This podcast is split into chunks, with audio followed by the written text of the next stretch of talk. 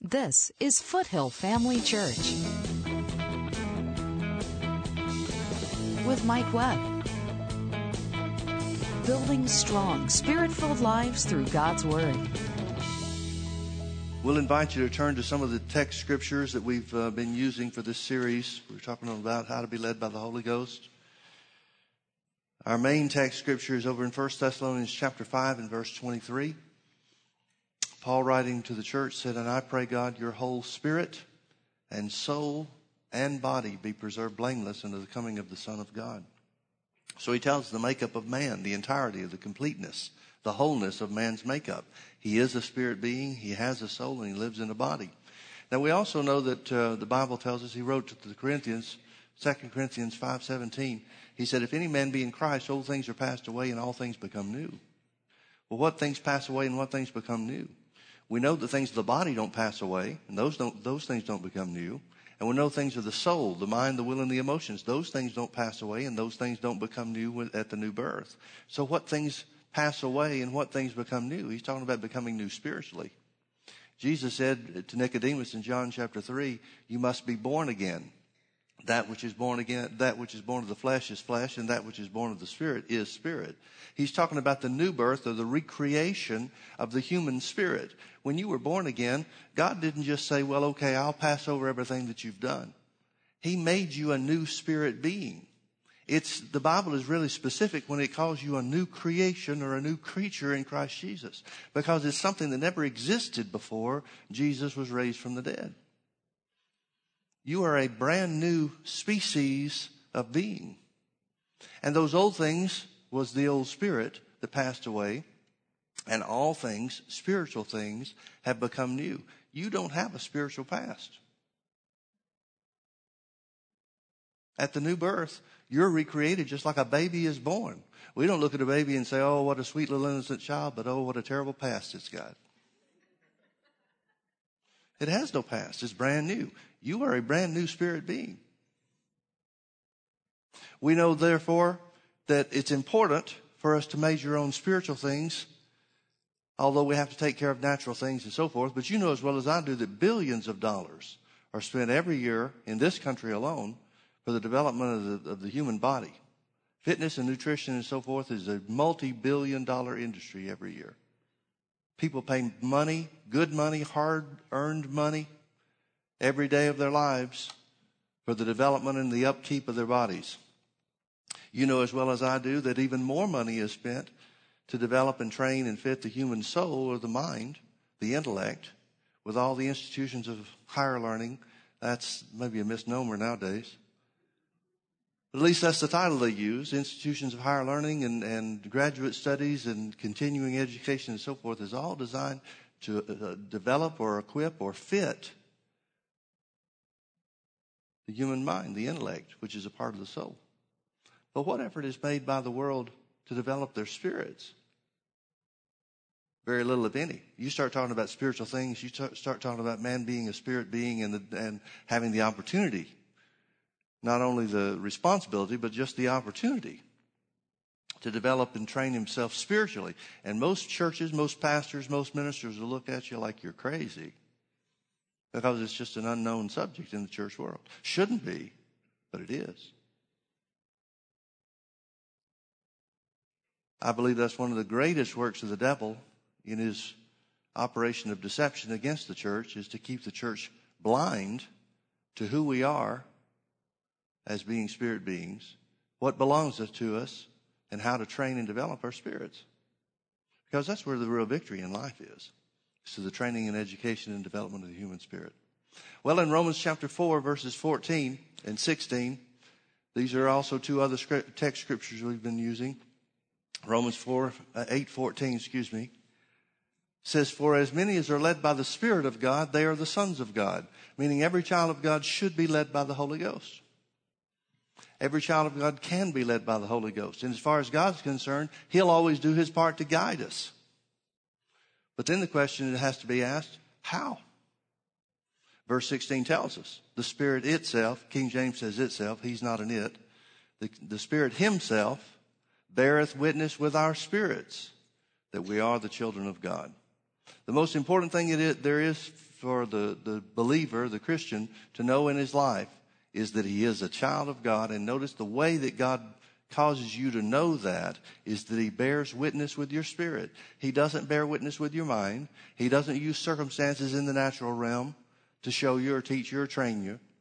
The Bible says in the most important things, which indicates to us that it will work this way in every other area as well. In the most important things, and even in the smallest details of life, the Holy Ghost will bear witness with your spirit. Well, if the church doesn't know that they are spirit beings, if they don't, if they don't know what bearing witness with the Spirit the Spirit of God bearing witness with their spirit means, how are we going to effectively be led by the Holy Ghost?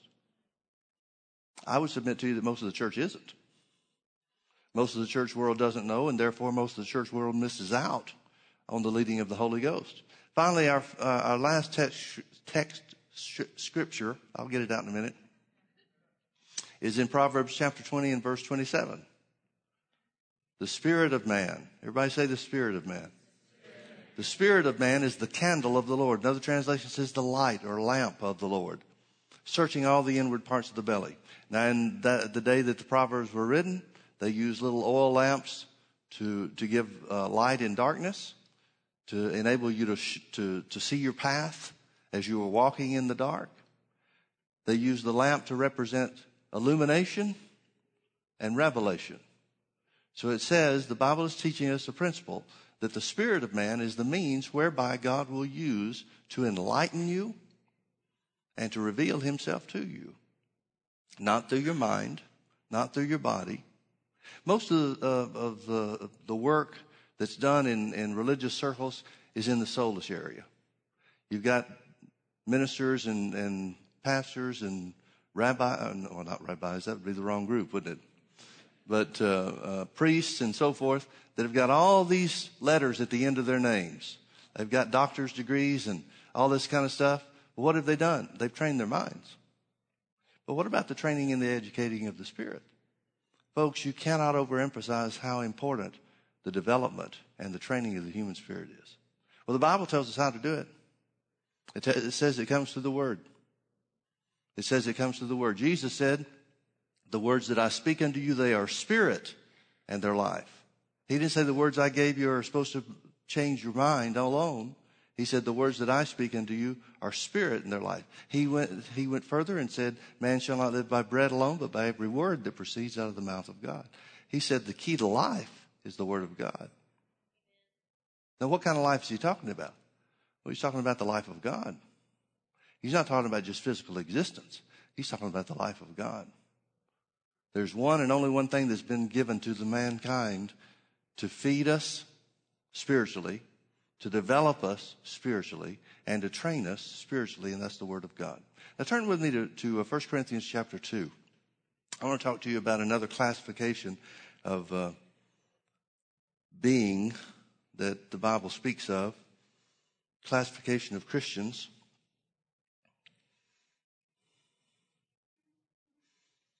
I want to start reading in verse uh, well, let's start in verse 12. 1 Corinthians chapter 2 and verse 12. Paul's writing to the church and he says, Now we have received, not going to receive, but we have received, not the spirit of the world, but the spirit which is of God. Well, what spirit is of God? The Holy Spirit. So notice he contrasts the Holy Spirit and the spirit of the world. Now, where would the spirit of the world operate? Here in this world. In other words, he's saying there's a spirit that's operating in this physical and natural realm, and it's not the Holy Ghost. So that does away with the idea that God's in control of everything that goes along here, everything that takes place in the earth. Hurricanes are acts of God. No, they're acts of the spirit of this world.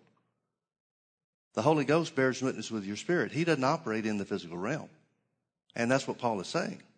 He's saying, now we have received not the spirit of the world, but the spirit which is of God. For what purpose? That we might know the things that are freely given to us of God. Notice God doesn't show you what he gives you through natural circumstances. Well, what, how does he show you then? He shows you through the word. Which things also we speak, not in the words which man's wisdom teaches, but which the Holy Ghost teaches. Notice there's two kinds of wisdom. Just like there's two spirits that are operating, there are two kinds of wisdom. There's a man's wisdom, intellectual wisdom, and there's Holy Ghost wisdom. Now, what does the Holy Ghost wisdom do? Comparing spiritual things with spiritual things.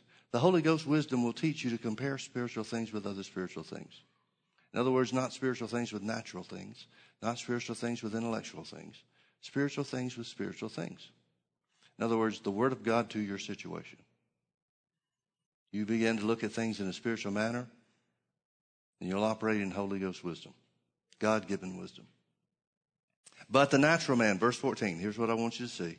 But the natural man receiveth not the things of the Spirit of God, for they are foolishness unto him. Neither can he know them because they are spiritually discerned. Now, please notice that he's saying that the natural man, we'll define who the natural man is in a moment. Notice he's saying that the natural man cannot, not just doesn't choose to, but cannot receive the things of God, for they're foolishness unto him. Now, who is this natural man he's talking about? He's got to be talking about the unsaved. He's got to be talking about the unsaved. But now let's go a little bit further. What is it about the unsaved that puts them in this category? Well, first and foremost, they're spiritually dead. Anybody that's unsaved has not been and cannot be made a new creature until they make Jesus the Lord of their lives. They haven't been born again, so they're spiritually dead men. But what do spiritually dead men do? Well, they think and act in line with the spirit of this world. The world has its way of thinking. The world has its way of operation, and neither one of them are in line with what God and the Holy Ghost will direct you to do. So the natural man cannot receive the things of the Spirit of God, for they're foolishness unto him. Neither can he receive them, or can he know them, rather, because they are spiritually discerned. But, verse 15, but he that is spiritual judges all things. The word judge means to search out and investigate. In other words, the man that's spiritual compares spiritual things with spiritual things. He that is spiritual judges all things. Doesn't say judges people. The Bible says not to judge people, but the Bible says to judge things. Jesus judged things but, and told us how. He said, You can judge a tree by the fruit that it produces. Well, what's the importance of knowing that? Well, there's no importance to know that unless you're going to use it to judge things. That's the only place that it's beneficial. That he that is spiritual judges all things, yet he himself is judged of no man. Now I want you to notice he's used, he's just identified two classifications of people. A natural or an unsaved man and a spiritual man. Keep that in mind. He goes further in verse 16. He said, For who hath known the mind of the Lord that he may instruct him? But we have the mind of Christ. The reason he puts that in there is just very simply saying, and, and allow me to paraphrase, you judge this for yourself. But he's just simply saying, when we're operating by the Holy Ghost wisdom, when we're operating according to the leading of God as spiritual men, judging spiritual things with spiritual things by the Word, that's operating according to the mind of Christ. Join Mike Webb and Foothill Family Church every Sunday night at 6 p.m. for our weekly healing school. Healing School is for those who are in need of being healed from sickness in their body, as well as those who want to strengthen their faith in the area of healing. Now, whatever somebody, you or me or somebody else might think of why Jesus healed the sick, Matthew 8 17 tells us why he healed everybody that was sick. Jesus healed all that were sick that it might be fulfilled, which was spoken by Isaiah the prophet, saying, Himself took our infirmities and bare our sicknesses. You're looking in the future for something to happen. You need to turn around and look behind you, and what the Bible says has already happened. Because behind you is the cross, and on the cross, Jesus shed his blood for your sins, for your peace, literally your financial well being, and your sickness. Foothill Family Church is in Orange County at the corner of Bake Parkway and Lake Forest Drive, just minutes off the 5 freeway. To learn more about how you and your family can connect with Foothill Family Church, simply log on to mikewebb.tv.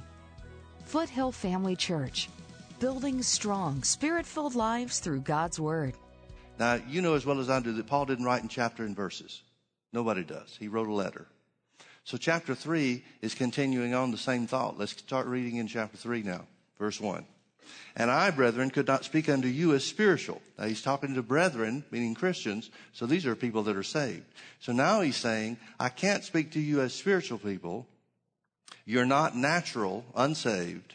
So what are they? I, brethren, could not speak unto you as unto spiritual, but as unto carnal. Now he brings a third classification or a second classification of Christians, however you want to look at it. A second classification as Christians. The first classification of Christian he uses is spiritual. That's what we should attain to be. The second classification of Christians that he identifies is the condition that the Corinthian church is in. He says they are carnal Christians. What does carnal mean? Well, this word carnal means body ruled. In other words, they're still operating like the natural man. They're saved. They've been made new creatures in Christ Jesus, but they're still operating according to the natural man's desires and, and thoughts and actions, behaviors. Folks, I would submit to you that's where most of the modern church world is. And I, brethren, could not speak unto you as, unto, as spiritual, but as unto carnal, even as unto babes in Christ, baby Christians, in other words. I fed you with milk and not with meat, for hitherto you were not able to bear it, neither yet now are you able. A lot of people make a big deal about milk versus meat and that kind of thing.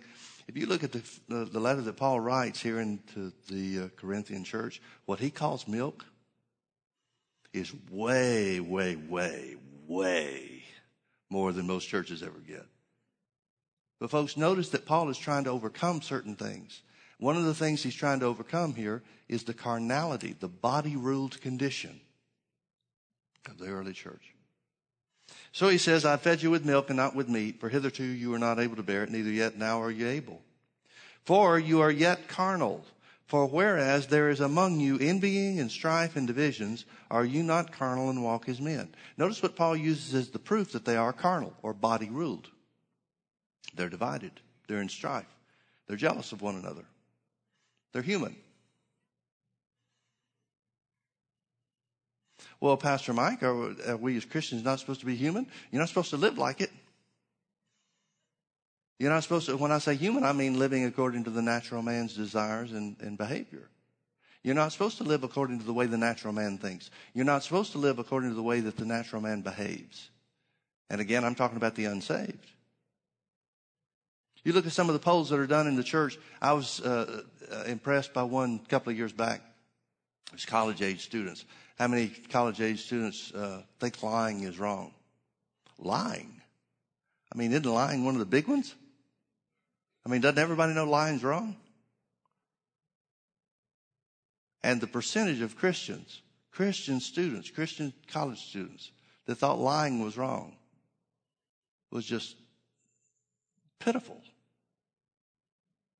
They asked the same question about cheating on tests. And everybody would justify it and say, well, if you have to, you know, to get by, then it's okay. Folks, the, the world is not supposed, or the church is not supposed to live like the world.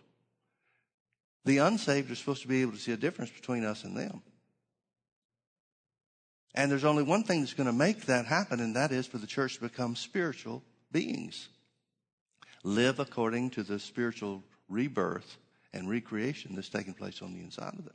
And that's only through the Word. Now turn with me over to, uh, to Romans chapter 7. Let me show you another place where Paul uses this word carnal. Romans chapter 7, Paul speaking of his own experience. I won't read through this whole thing, but we'll kind of hit some high spots. But Paul is talking about his own experience after he got born again, after he was recreated in the image of Jesus by making Jesus the Lord of his life. Now, Paul had quite a conversion experience. He was on the road to Damascus in, um, um, on his way to persecute the church, imprison Christians, maybe kill some. All because they preached Jesus and claimed the name of Jesus superseded the law of Moses. And it was quite effective. It was having uh, uh, quite a great deal of success in Jerusalem. One man getting saved in Acts chapter 3 caused 5,000 people. Well, I'm sorry, one man getting healed in Acts chapter 3 at the beautiful gate of the temple caused 5,000 people to get saved. That was just one event. 3,000 people had gotten saved on the day of Pentecost when they began speaking with other tongues. So we know the church is 8,000 plus 120 at the very least in a short period of time. It's tremendous success, booming success. And when it starts spreading outside of Jerusalem, man, the high priest and the council, they figured we've got to do something about this. Well, Paul was their guy. He was known as Saul then. But Saul took letters, authority from the church at Jerusalem, not the church. You, you know what I mean? The Jews in Jerusalem, the high priest. And he's going to do everything that he can to stop the spread of the name of Jesus. Well, God had other plans. So a light shined around about Saul and his company when they were on the road to Damascus, and Saul fell to the ground. And he heard a voice, couldn't see anything. He was blinded because of the, the brightness of the light, couldn't see anything. And he called out and said, uh, uh there was a voice that he heard from heaven, said, Saul, Saul, why persecutest thou me? Well, Paul's answer is very interesting. This is in Acts chapter 9. Paul's answer was really interesting because he said, Who art thou, Lord? I don't know who you are, but you are Lord. And the voice answers and says, I'm Jesus whom, whom thou persecutest. It's hard for thee to kick against the pricks. Well, Paul, the man that would become Paul, now has an experience where he knows that he knows that he knows that Jesus is raised from the dead and Jesus is Lord. And he asked him, What would thou have me to do? There's two things Paul did on the road to Damascus. One is he found Jesus, he identified that Jesus was risen, and he called him Lord. Then he submitted his life to him. Folks, that is the principle of salvation to believe in your heart and confess with your mouth that Jesus is Lord. Well, after Paul's saved, what happens? Does all of a sudden everything work out for him and he knows instantly everything that we know in the Bible now and study in the scripture? No, he had to learn the same way that we learn. He learned little by little and he struggled with some of the same things, some of the same temptations, some of the same fleshly desires that you and I do. He was just as human as us. And he describes his growing experience in chapter 7. Notice beginning in verse 14. Paul said, For we know that the law is spiritual, but I am carnal, sold under sin. Now, when he calls himself carnal, he's saved. He's talking about a, the position that he was in after he was born again. And, and here's the struggle that he has. Verse 15, For that which I do, I allow not. Now, I'm sorry for the poor translation. You can get it, but it's, it doesn't jump out at you.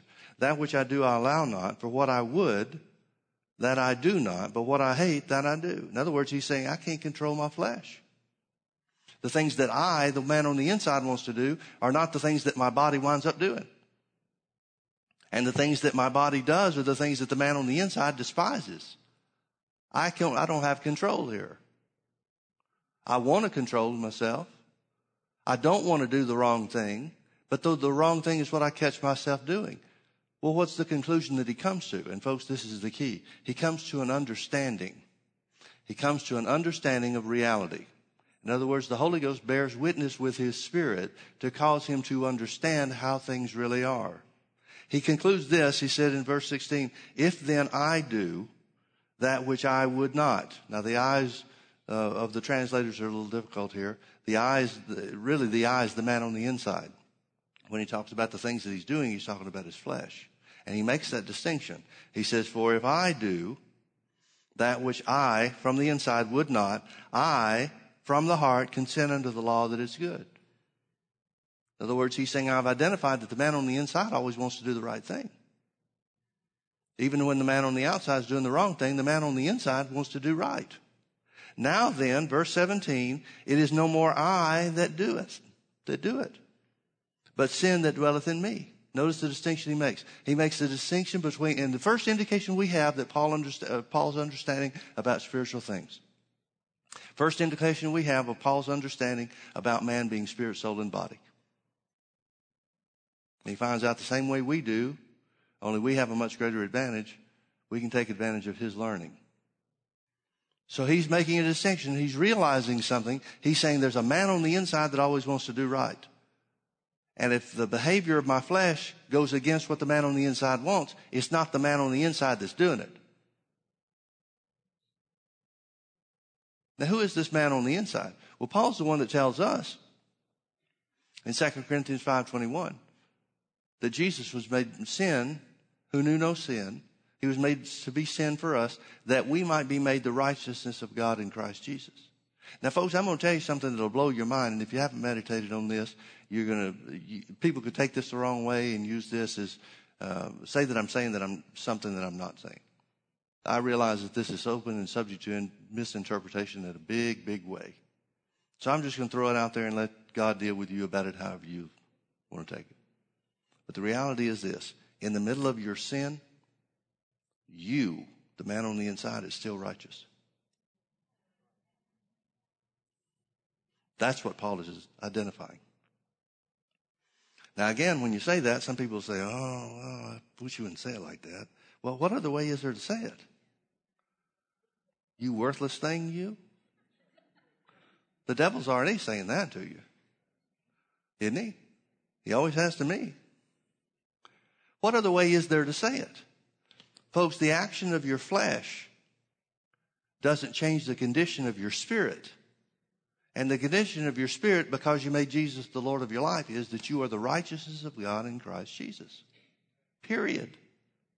Now, you don't drift in and out of righteousness. You may drift in and out of righteous behavior. But that's not who you are. That's just what you're doing. Let me go a step further. There is no spiritual sin that a Christian can commit. Consider that with your kids. If your kids do something that's not against you, that they never stop loving you from their heart, but they're just making mistakes and learning their way through life and stumbling and tripping up and stuff like that, how upset can you be with them? You may be disappointed. You may be disappointed from, for their sake because they forfeited some of the blessing during the time that they were learning, but they didn't hurt you. They hurt themselves. Folks, when you sin, you don't hurt God. You hurt you. And God doesn't want you hurt. That's why he tries to give us boundaries. That's why he gives us commandments in the word to tell us, don't go there, don't do that, because he doesn't want you hurt. It doesn't hurt him. Now, again, some people might say, well, if I'm going to be righteous no matter what, why don't I just do whatever my flesh wants to do and enjoy life? Well, go ahead and try that. See how much you enjoy that. Folks, real Christians are terrible sinners. That doesn't mean they're not good at it, but they're never happy with it. And that's what Paul's saying. Paul's saying the things that I catch my flesh doing are not the things that I want to do from the inside. So what does he conclude? It's no more I that does it. It's not me. It's not the man on the inside that's really doing these things. It's my flesh that I haven't learned to dominate. And that's what he concludes. It's not me. Me is the one on the inside that always wants to do right.